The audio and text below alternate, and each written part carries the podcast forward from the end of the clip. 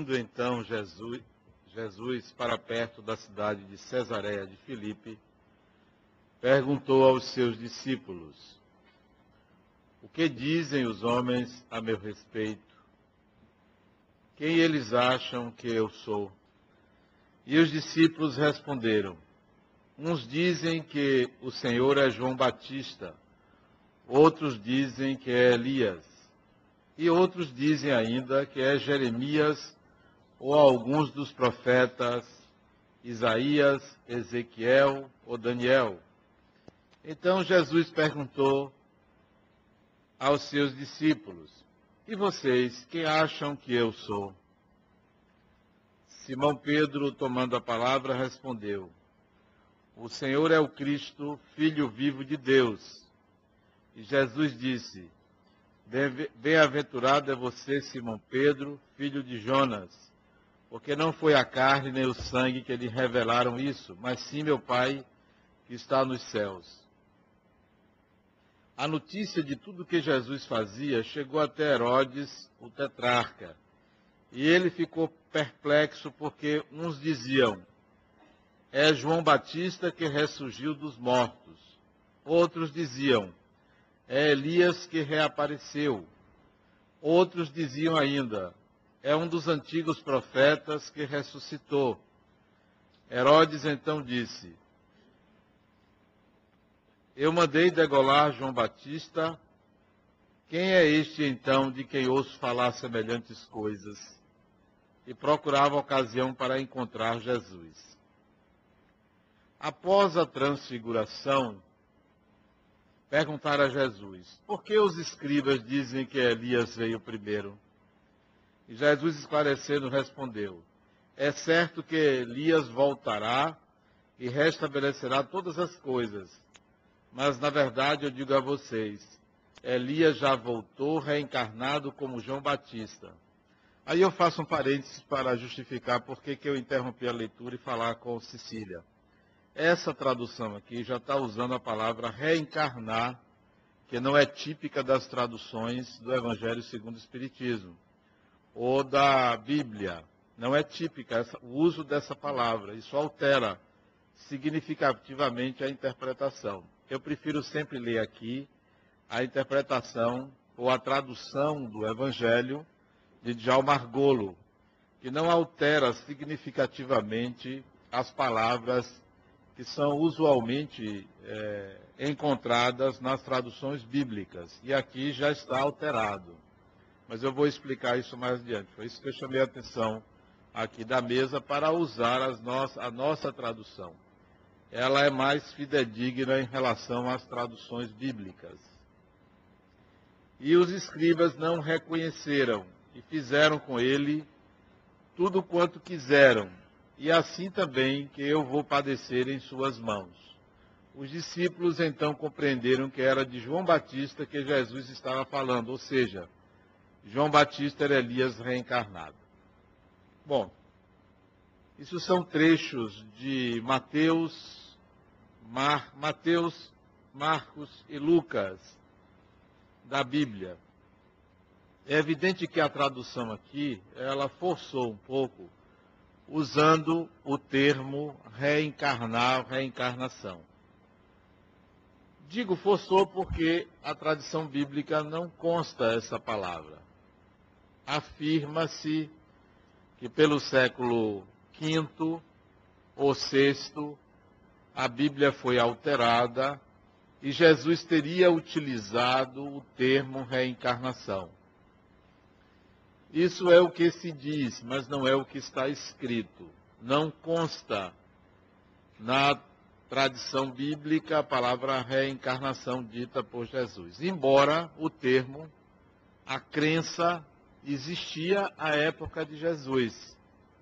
Havia, naquela época, um grupo pequeno de judeus que acreditava na reencarnação, que usava o termo reencarnação. Ora, se Jesus usou o termo reencarnação, então a Bíblia foi alterada. Ele não disse: ninguém pode ver o reino de Deus se não nascer de novo. Ele teria dito: ninguém pode ver o reino de Deus se não reencarnar. Ou ele ou alteraram a Bíblia e Jesus disse reencarnar, ou não alteraram a Bíblia nesse ponto e Jesus teria dito se não nascer de novo. Que talvez implique na mesma coisa. Mas vamos pensar, para não provocar nenhuma celeuma, que Jesus não teria dito reencarnar, teria dito nascer de novo. O nascer de novo implica em algo mais amplo do que reencarnar. Reencarnar é experimentar a morte e depois voltar a ser criança via fecundação. E nascer de novo pode ser uma renovação, uma proposta de mudança. Pode ser também reencarnar, mas também pode ser uma transformação tal que o indivíduo se descubra uma outra pessoa, uma outra disposição. Então, a fala de Jesus seria mais abrangente. Prefiro pensar assim que foi mais abrangente do que usar o termo reencarnação, do que usar o que o tradutor aqui do Evangelho preferiu usar. Mas não é só isso que ele altera, ele altera muitas outras frases, dificultando uma compreensão mais é, sistemática do que Jesus disse. Uma compreensão até mais profunda, porque ele mistura a linguagem espírita com a linguagem usada por Jesus. E Jesus não era espírita, nem existia o espiritismo, muito menos a Bíblia condenava o espiritismo, porque o espiritismo é do século XIX e não tem sentido nós usarmos a linguagem espírita para colocar na boca de Jesus. Não tem sentido isso, é forçar um pouco, é alterar. Melhor explicar, melhor é manter a tradição bíblica e explicar numa linguagem espírita, mas não simplesmente alterar o texto. Mas, se Jesus colocou, ninguém pode ver o reino de Deus se não nascer de novo, é preciso que a gente entenda o que é o reino de Deus. O que significa essa expressão, reino de Deus, reino dos céus? Eu já vi várias traduções essa reino de Deus é também comum, mas a mais comum é reino dos céus. É porque realmente essa tradução ela é confusa, ela tem muita coisa alterada. Mas tanto faz, reino de Deus como reino dos céus. A que Jesus estaria se referindo? A mentalidade dominante à época reino queria significar a terra prometida pelos profetas, a terra prometida pelos patriarcas, porque os judeus não tinham uma pátria. Eles inicialmente eram tribos dispersas, se uniram e sofreram depois dessa união, vários processos de escravização.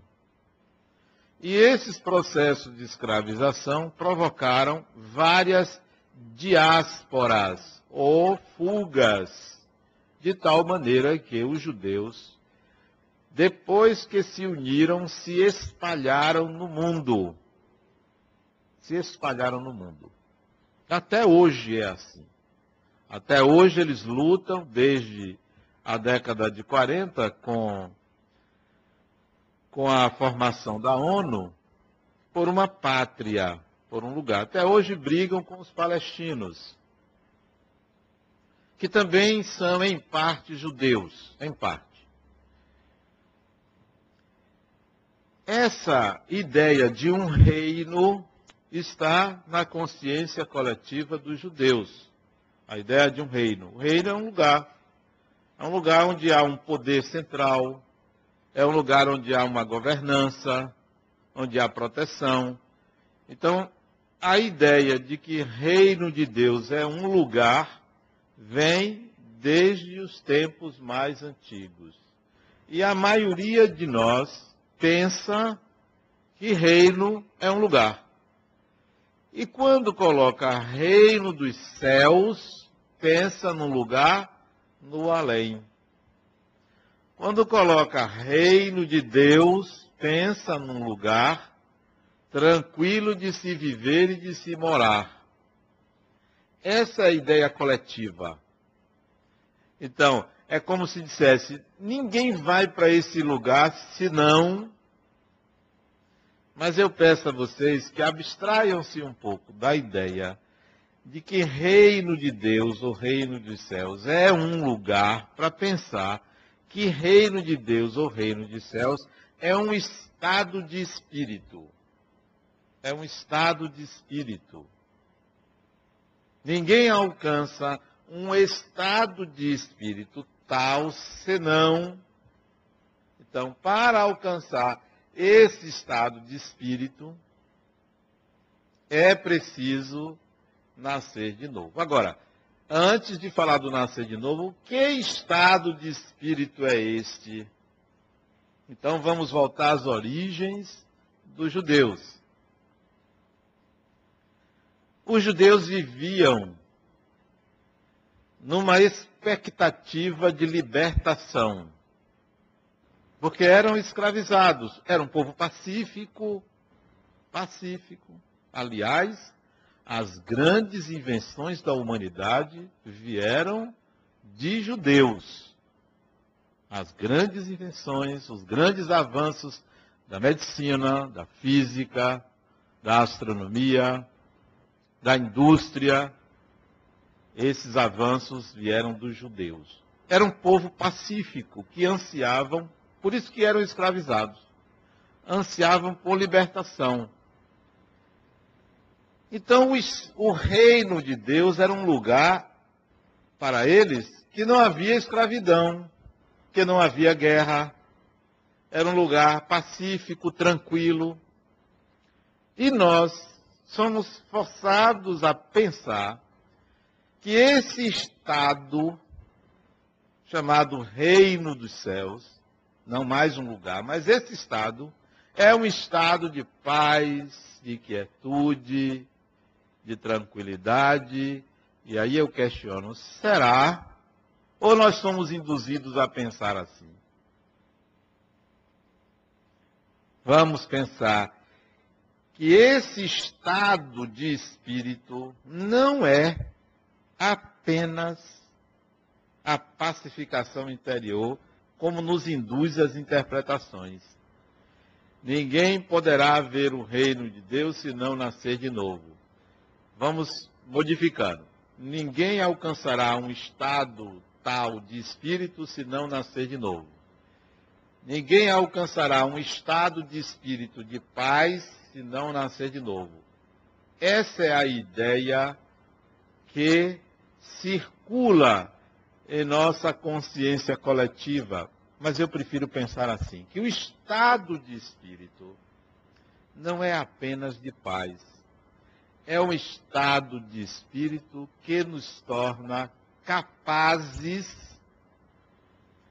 de viver no mundo, de atuar, de agir, de desenvolver-se.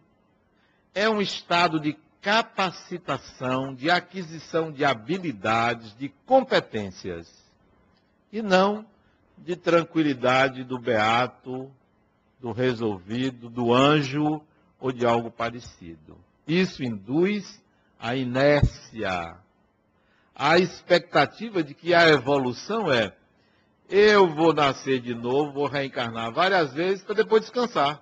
Essa é a ideia do céu. Por isso que reino dos céus. Não. Ninguém se evolui, ninguém se desenvolve se não nascer de novo. A ideia básica, no meu entendimento, é esta. O reino, o estado de espírito a que Jesus se refere, é o estado de autodeterminação do espírito. E não o estado de angelitude, de inércia, como se nós fôssemos nos transformar em anjos de asas, que saíssemos por aí ou descansássemos eternamente, saíssemos por aí ajudando aqui e ali e descansássemos. Essa é uma ideia coletiva que não corresponde à, à ideia de evolução espiritual. Então vamos lá. Se estou me fazendo entender a vocês, quero dizer que a primeira parte da afirmação, ninguém pode ver o reino de Deus se não nascer de novo, a primeira parte que é Ninguém pode ver o reino de Deus significa ninguém evolui, ninguém adquire capacidades e competências para enfrentar a realidade, se não. Estamos entendidos até aí? Me fiz compreender. Agora vamos ver o se não nascer de novo. Para evoluir tem que nascer de novo. O que é o nascer de novo? A maioria de vocês, creio eu, se lê jornais, se assiste televisão, deve ter sabido da tragédia em Santa Maria. Alguém aqui não sabe o que é? Todo mundo sabe o que houve lá. Mais de 200 jovens experimentaram a desencarnação por asfixia. É uma desencarnação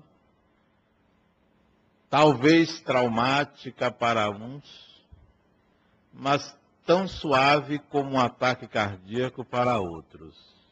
Depende de como o espírito encara a saída do seu corpo. Porque no final, desencarnar é deixar o corpo de carne. A tragédia é para quem fica. Para quem vai, pode ou não ser trágico, depende como o espírito encara aquele momento. Então vamos pensar para mudar a nossa mentalidade, não sermos engolidos pela, pela mídia, não sermos engolidos pela opinião pública, mais de 230 jovens deixaram o corpo por asfixia, por intoxicação. E o fizeram deixando poucos órfãos. Pouquíssimos eram casados e tinham filhos, ou tinham filhos. Não deixaram orfandade. Eram jovens, saudáveis. Por que isto? E para que isto? São duas perguntas diferentes o porquê tem a ver com o estágio de evolução da sociedade. O para quê tem a ver com reencarnação. Não é possível compreender os objetivos da divindade ao favorecer o episódio sem aplicar a noção de reencarnação o nascer de novo aí, obrigatoriamente nos leva a pensar no retorno do espírito ao corpo. Vírgula. Não para pagar, que é a mentalidade dominante. Nós fomos condicionados a pensar que reencarnação é para pagar. Vem aqui para pagar. Aqui se faz, não tem aquele ditado? Aqui se faz, aqui se paga. Não existe isso. Isso é dito popular, que enche a nossa cabeça de minhoca e de raciocínios absurdos. Não, o Espírito não vem para pagar. Até porque não seria necessário que fosse assim. Poderia ser diferente. Aqueles espíritos que reencarnam e se sentem culpados vão passar por processos educativos dolorosos por causa da culpa. A culpa é um poderoso veneno. Veneno. Um poderoso veneno. O problema é como sair da culpa e assumir a responsabilidade pelo ato, que é diferente de culpa. Alguém aqui deve no cartão de crédito, além de mim? Alguém, não, sério, é uma pergunta. Alguém deve? Eu falo, levante o braço. Eu já vi, não vi quase ninguém sem levantar o braço, só os mais jovens, né? Alguém aqui, além de mim, deve o, o crédito, cheque especial? Quem aqui, ao dever o cartão de crédito ou cheque especial, se sente culpado? Eu não me sinto culpado. Eu me sinto responsável.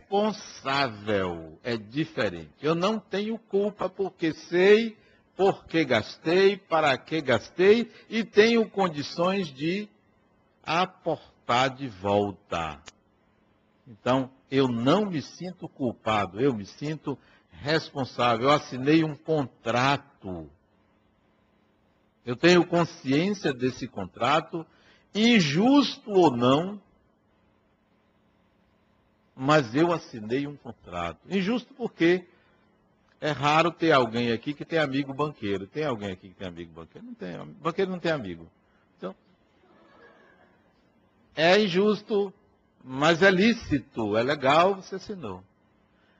Quando se trata de atitude perante a vida, perante o outro, ao invés de assumir, assumirmos responsabilidade pelos atos, nós os pesamos como bem ou mal, e se consideramos que aquele ato é um mal que a gente está fazendo, entramos na culpa. Entrou na culpa quando reencarna, atrai por força do seu pensar, um processo educativo desse tipo. Entenderam a dinâmica? A culpa é um poderoso veneno.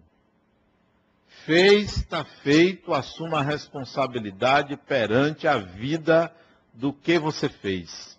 Mas não se sinta culpado esses espíritos de Santa Maria, espíritos que tinham comprometimento pessoal com o processo de asfixia, de retirada da vida do outro a partir da intoxicação por gases. Tinham culpa, se sentiam culpados reúnem-se numa determinada localidade e aí vem o que a gente chama de tragédia. Para eles não é uma tragédia, para eles é uma libertação. Semelhante episódio aconteceu na década de 60 em Niterói, no Rio de Janeiro, quando desencarnaram é, incêndio do circo Quinhentas e poucas pessoas foram queimadas, pisoteadas por outras. E o espírito Humberto de Campos esclarece que aqueles espíritos que desencarnaram no incêndio de Niterói foram os mesmos que queimaram cristãos no século II, no ano 170 e alguma coisa, na cidade de Lyon, na Gália Francesa. Esses espíritos anos depois se juntam, são atraídos pela mesma culpa e vivem processos desse tipo. A reencarnação explica o mecanismo, mas não é ela que resolve o processo. não basta reencarnar. Se a reencarnação resolvesse, bastava uma. E aqui a maioria tem entre 5 mil a 10 mil encarnações desde que é humano. Não resolve. A reencarnar é mero processo de entrar em contato com a consciência. É o espírito tomar consciência de si. É a reencarnação. Então, não resolve. Mas é preciso, é necessário. Reencarnou, relaxe. Diga assim para você: eu não tenho nada a pagar, salvo os empréstimos bancários, porque banqueiro não perdoa. Né? Eu não tenho nada a pagar. Eu não tenho que pagar nada, eu tenho que aprender. E vou aprender sem precisar sofrer. Porque se a dor é obrigatória, o sofrimento é opcional sofre aquele que não entende de perdas, de dores, aí sofre. Não precisa sofrer, o espírito não precisa sofrer. Não é o sofrimento que leva à evolução, mas sim a integração de implementos, competências, habilidades, capacidades, valores. É essa integração que faz evoluir, não é o sofrimento. Então, o nascer de novo tomado como reencarnação, é um mecanismo, mas não é propriamente o reencarnar que resolve. Há um livro de um pesquisador americano que desencarnou, chamado Ian Stevenson, em que ele analisa o caso de um rapaz, de um menino, de um menino de quatro anos de idade, que a mãe pegava o menino pequenininho de trás da porta de casa, dizendo assim: Eu não sou daqui, essa não é minha casa, eu quero voltar para minha casa. O menino. E a mãe estranhava. Estranhava isso. Se eu não estou enganado, é um caso de reencarnação no Líbano. Se eu não estou enganado. Se não é no Líbano, é na Turquia. Ali para aquela região. E a mãe conversava com o garotinho. Ele só dizia que ele não era dali, que ele queria voltar para a casa dele. E esse menino nasceu com o braço direito menor do que o esquerdo. Menor e à medida que ele foi crescendo, o bracinho ficou pequeno, ele não movia esse bracinho. Ele tinha um defeito congênito. Ele tinha é, um braço bem menor que não se movimentava. À medida que o menino foi crescendo, aos seis anos de idade, o menino disse que era casado, que foi casado e que tivera filhos.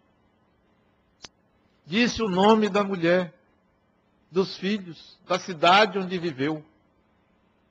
Foi-se pesquisar e existia de fato a cidade, a pessoa. E o menino dizia mais: Eu matei minha mulher. Eu matei minha mulher. Matei com uma faca que eu enfiei na barriga dela com a mão direita. E esse menino tinha um defeito nas costelas, visível. Ele não tinha as três últimas pontas de costela. Exatamente onde ele disse que tinha atingido a sua mulher. Ok. Aí nós vamos pensar assim: bom, ele matou com a mão direita, foi punido sem movimento com a mão direita. Ele acertou nas costelas dela, foi punido sem ter as costelas. Vamos pensar diferente. Ele matou, brigaram lá, coisa rara, marido não brigar com a mulher, mulher não brigar marido, com o marido. Não conheço um. Conheço um. Se está tudo bem, tem alguma coisa que está errada. Eu tinha uma paciente que ela me disse, depois que ela teve um câncer, tudo mudou na vida dela. Que ela ficou ótima com o marido. Disse, tem alguma coisa errada aí. Alguma coisa errada. Volte à normalidade, criatura, que não existe, é impossível. O homem não brigar com a mulher, a mulher não brigar com o homem. Pois bem, melhor pensar que a culpa de ter matado a mulher alterou o perispírito dele. Se você acredita que lesou alguém, esta crença lesa a você mesma ou a você mesmo. É um processo de autoagressão. Você sabe o que é que o garoto disse? O garoto não, ele foi crescendo, já adulto, sabe o que ele disse a Ian Stevenson na entrevista? Se eu voltasse lá, mataria ela de novo pelo que ela fez. Eu pergunto a vocês, a reencarnação resolveu alguma coisa? Não. A lembrança do passado resolveu alguma coisa? Não. Então, não é a reencarnação que vai resolver porque vocês vão descobrir que são espíritos reencarnados e pensam da mesma forma que pensavam na encarnação anterior. Via de regra, procura as mesmas profissões, o mesmo meio, a mesma forma de enganar, a mesma forma de amar, porque as mudanças de uma encarnação para outra são pequeníssimas, salvo se o espírito, no intervalo entre uma encarnação e outra, resolveu mudar. Porque se não resolveu mudar, ele vai viver no meio em que ele habita no mundo espiritual, matando o tempo como ele mata o tempo aqui, e não resolve nada, não muda nada. A gente pensa, ah, fulano voltou, mudou. A partir de quê? Quais são os elementos que você dispõe? Você vai descobrir que a mudança é milimétrica. Milimétrica. Principalmente se o espírito demora pouco para reencarnar. Ideal é que entre uma encarnação e outra levasse assim uns 200 anos. Mas não. Tem espírito que reencarna com um ano, dois anos, cinco anos, dez anos. Muda nada. Não muda nada.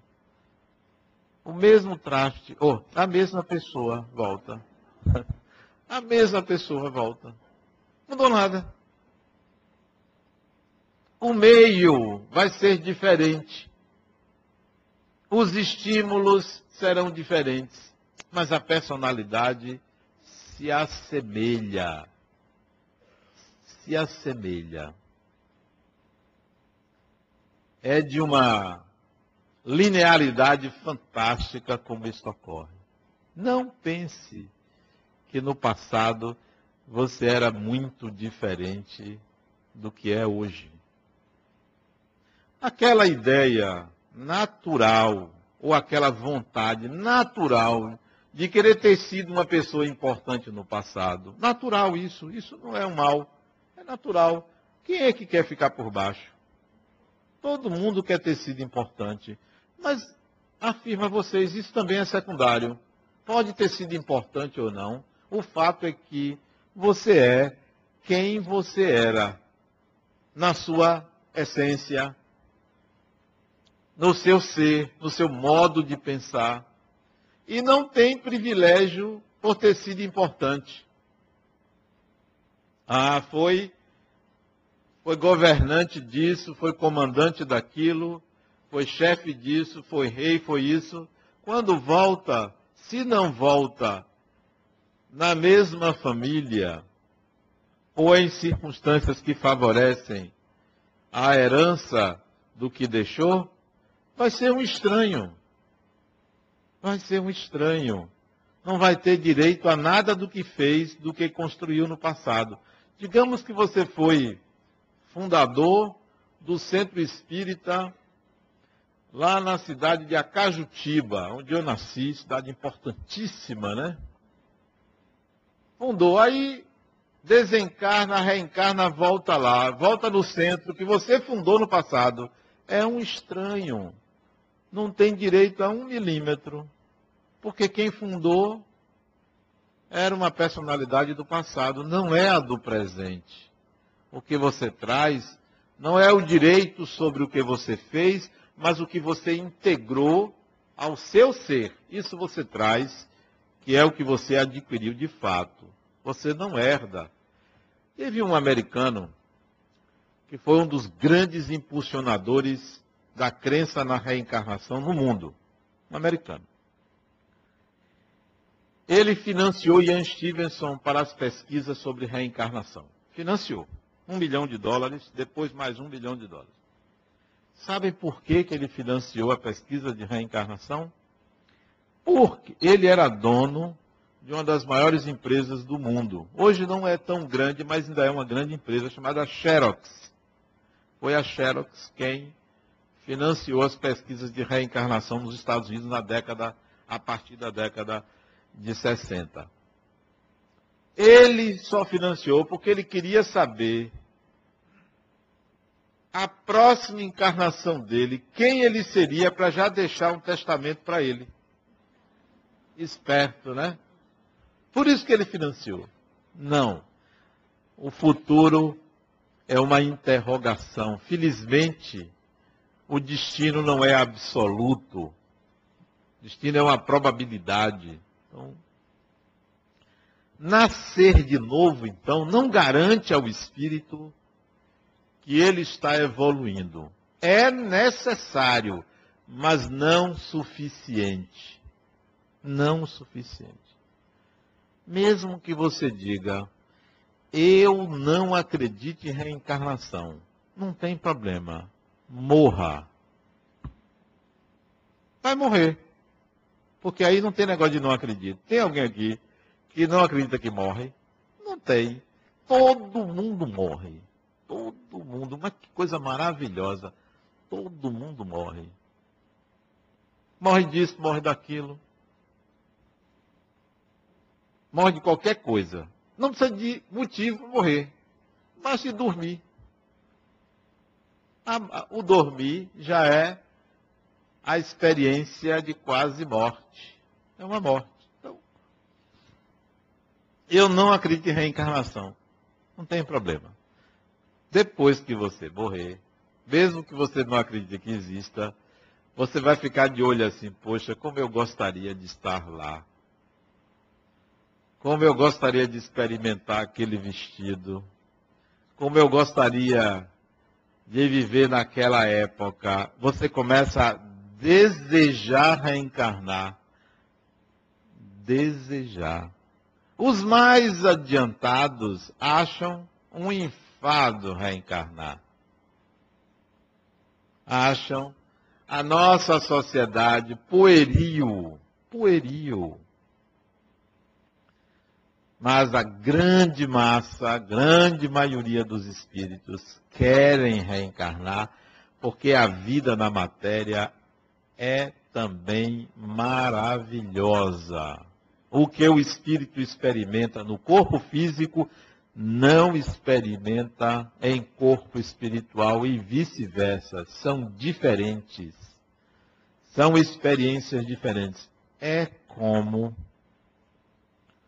você gostar de viajar de navio ou viajar de avião. São iguais as experiências? Não, são viagens. Mas são experiências diferentes. Em ambas você não tem controle nem viajando de avião, está na mão do piloto, nem viajando navio, está na mão do comandante. Se pular do navio, vai encontrar tubarão. Então, são duas viagens, duas experiências diferentes. É como caminhar na areia ou mergulhar no mar. São duas experiências diferentes, inigualáveis. Então, a experiência da reencarnação é diferente da experiência de estar fora do corpo. Quem está lá quer voltar, quem está aqui quer experimentar, mas só se for no reino dos céus. Pois o reino dos céus não é assim. O céu que você. Muita gente aqui, quando desencarnar, vai para o céu. Centro Espírita do Umbral, vai. CEU. Muita gente vai. Ou para a comunidade espírita do Umbral. Céu, é o céu. Não. O céu, o reino dos céus, é um estado de espírito de integração de habilidades e competências. Não é aquela paz, aquela inércia, aquela angelitude. Isso não é para nós. Isso é, é compõe o repertório do imaginário dos judeus antigos ou dos cristãos antigos, até, antigos até o ano passado, até esse ano. Porque tem muita gente que está na expectativa de um lugar ao sol depois da morte. E não entende que todo lugar ao sol exige trabalho, esforço, dedicação e continuidade. Porque não para, isso é um processo cíclico, espiral, constante, evolui-se, cresce-se.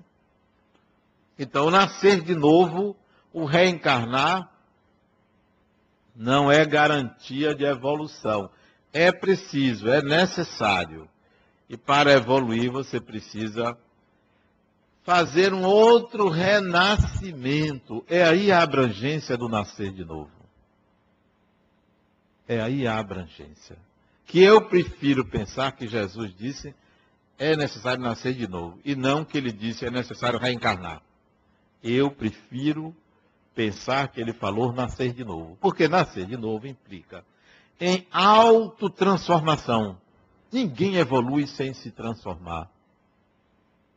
Ninguém alcança o reino de Deus sem um processo de renovação, de mudança. Mudanças às vezes radicais, mudanças às vezes gradativas, mas mudança. E para mudar você tem que entrar em crise. Olha que coisa fantástica. Para mudar, você tem que entrar em crise. Eu só mudo se eu estiver insatisfeito comigo. Se eu estiver satisfeito comigo, eu não mudo. Estou satisfeito. Gosto de mim como eu sou. Sim.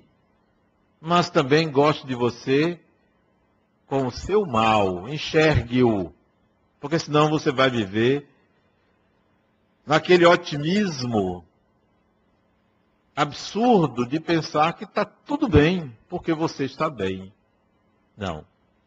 Está tudo bem, está tudo mal, porque bem e mal são polaridades inerentes ao ser humano, a cada pessoa. Então, é preciso estar insatisfeito consigo mesmo para mudar, para buscar esse, essa autotransformação. Tem coisas em mim, falando de mim, que eu não gosto, mas que eu não consigo mudar de uma hora para outra. Eu sei que são processos que eu vou levar uma, duas, três encarnações, ou mais, não sei, ou menos. Mas eu já consigo identificar coisas em mim que eu não vou conseguir mudar de uma hora para outra. Não vou. Vai ser preciso tempo, paciência, paciência comigo mesmo. Não. Cuidado para você não se exigir uma perfeição absurda que você não vai conseguir é preciso ter paciência consigo. E é preciso enxergar as suas próprias dificuldades. Não gosto de mim como sou em tal aspecto e estou procurando eu mesmo, comigo mesmo, mudar. Isso é gostar de si como é, porque se percebe um ser em processo de autotransformação. Então, isso é o nascer de novo. Eu quero ser uma pessoa diferente, nova, diferente do que eu fui. Uma nova pessoa. Uma nova proposta de ser humano. Eu quero isso comigo. Esse é o renascimento. E não tem ninguém que possa dizer que já alcançou a perfeição que é resolvido ou resolvida. Não tem. Nós estamos em processo. Nós estamos na infância da nossa evolução. Ainda tem muito a crescer, a conhecer, a integrar. Então, o nascer de novo é mais do que reencarnar. É também reencarnar. Mas é mais do que isso. A reencarnação é um fato. É um fato. E não precisa ser um fato científico. Porque a gente fica esperando que a ciência confirme. E tem gente que fica esperando que dê na televisão. Né? Ah, sai na televisão. Tente se conscientizar da sua encarnação. Eu uma vez conversei com um homem, um homem rude, ele já desencarnou. Ele trabalhou comigo como mestre de obras. Ele não tinha conhecimento intelectual. Ele aprendeu a ser mestre de obra desde que foi pedreiro, carpinteiro. Ele não frequentou um instituto. Ele mal sabia ler mas era um homem muito experiente com construção. Isso tem muitos anos. E um dia ele teve um problema com um engenheiro da obra e ele me procurou. Eu era o supervisor do próprio engenheiro da obra. Ele me procurou para resolver esse problema. Ele estava brigando com o engenheiro.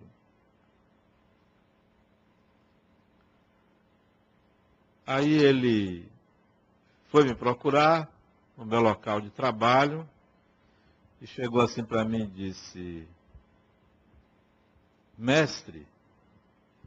Quando ele falou mestre, ele mesmo pediu desculpas ou desculpe e me chamou de doutor, que era o hábito, embora eu não seja doutor, mas ele me chamou de mestre. Foi um ato falho dele. E eu fui pensar nesse mestre que ele me chamou. Fui pensar nisso. Eu descobri que na encarnação anterior eu fui professor. Essa é uma das razões porque ele me chamou de mestre. Fui professor, essa foi a minha profissão. Eu fui professor. Descobri isso depois de muitas análises, fui professor. Não sei se ganhava tão bem como o professor ganha hoje, não sei. Não sei se era tão bem tratado como o professor é bem tratado pelo governo, não sei se era assim, mas fui professor. Ensinava. Você pode descobrir alguns detalhes da sua última encarnação por algumas experiências do cotidiano. Não é por uma revelação espiritual, é por uma percepção, por, por tendências que você tem, por tendências, pelo gosto, por isso ou por aquilo principalmente pelas tendências arquetípicas ou tendências para o coletivo.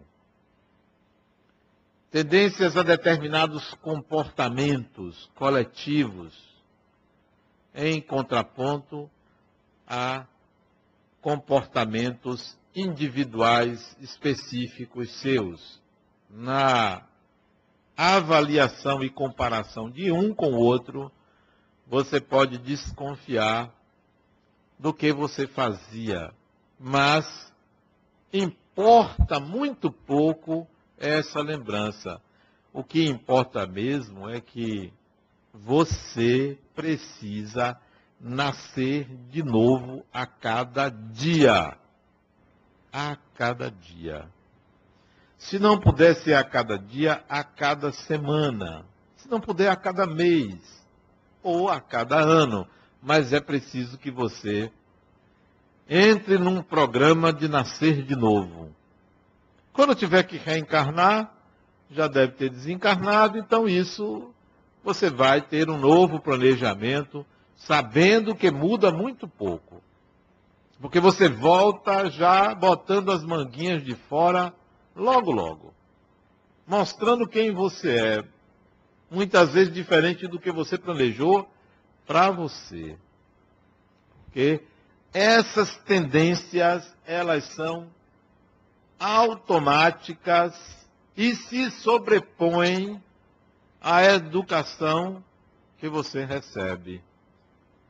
Daí certos confrontos. Você tem uma tendência e recebe uma outra educação. Razão pela qual a educação da criança é a solução, é a chave para os problemas de uma nação. Está na educação infantil. Desde os três primeiros anos de vida. Ali está a base, o alicerce. Porque qualquer que seja a tendência do espírito, ele vai encontrar algo melhor. Ele vai encontrar uma diretriz, uma ordem, ele vai encontrar um outro sistema, principalmente carinho, atenção, cuidado, amor. Então isso vai ser a diferença da encarnação anterior, que a grande maioria aqui carece disto, né, de amor. Então, ninguém pode ver o reino de Deus se não nascer de novo, entendam como. Ninguém poderá evoluir, adquirir capacidades e competências, valores e habilidades para existir, se não reencarnar e se autotransformar. Porque não é só a reencarnação. Se autotransformar. Na próxima semana a gente vai ter um outro evangelho para a gente ler, que facilite mais a nossa compreensão. Muita paz.